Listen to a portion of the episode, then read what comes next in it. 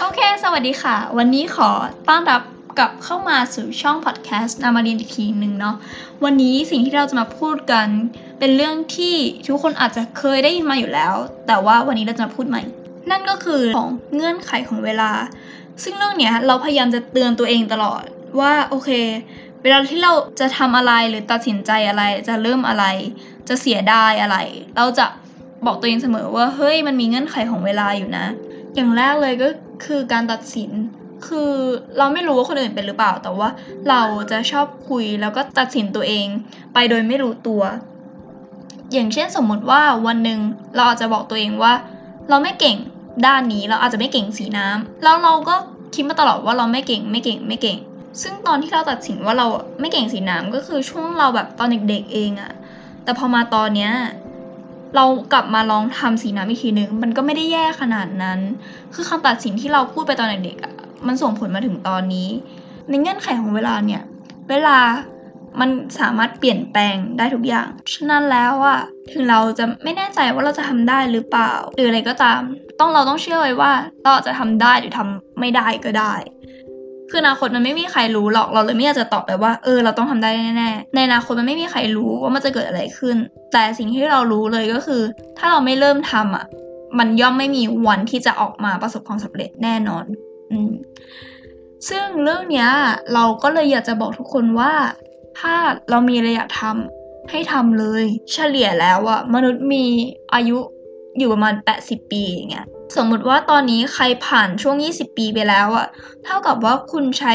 ชีวิตของคุณไป1ส่วน4แล้วหลังจากนี้คุณจะทำอะไรต่อ คุณรู้สึกยังไงกับ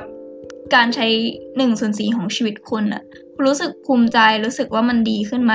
แล้ว3ส่วน4ต่อจากนี้ที่เหลือคุณอยากจะทำอะไรให้กับตัวเองบ้างทำอะไรให้กับคนอื่นบ้างอะไรทำนองนี้ คุณอาจจะไม่ต้องประสบความสำเร็จในแบบที่สุดของโลกนี้ แต่เป็นสิ่งที่คุณจะทำแล้วคุณมีความสุขกับมันนะตอนเนี้ยแล้วก็คิดว่าในอนาคตเราก็จะมีความสุขที่เราเลือกแบบนี้ อืม สิ่งนี้แหละ คือสิ่งที่เราต้องตามหามันแล้วเราก็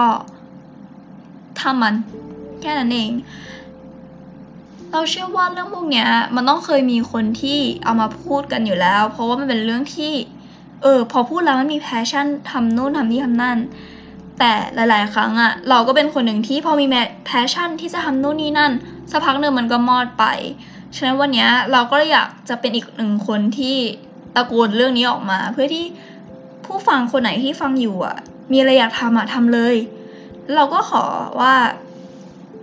เออ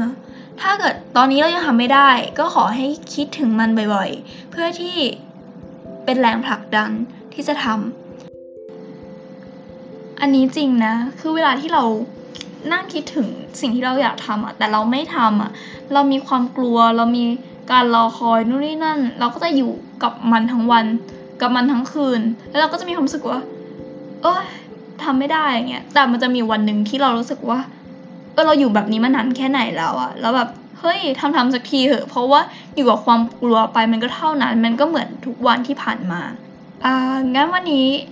ฉะนั้นวันนี้เราขอจบลงเท่านี้เนาะแล้วก็ขอให้ติดตามพอดแคสต์หน้ามาลินไปนานๆด้วยนะคะ ขอบคุณค่ะ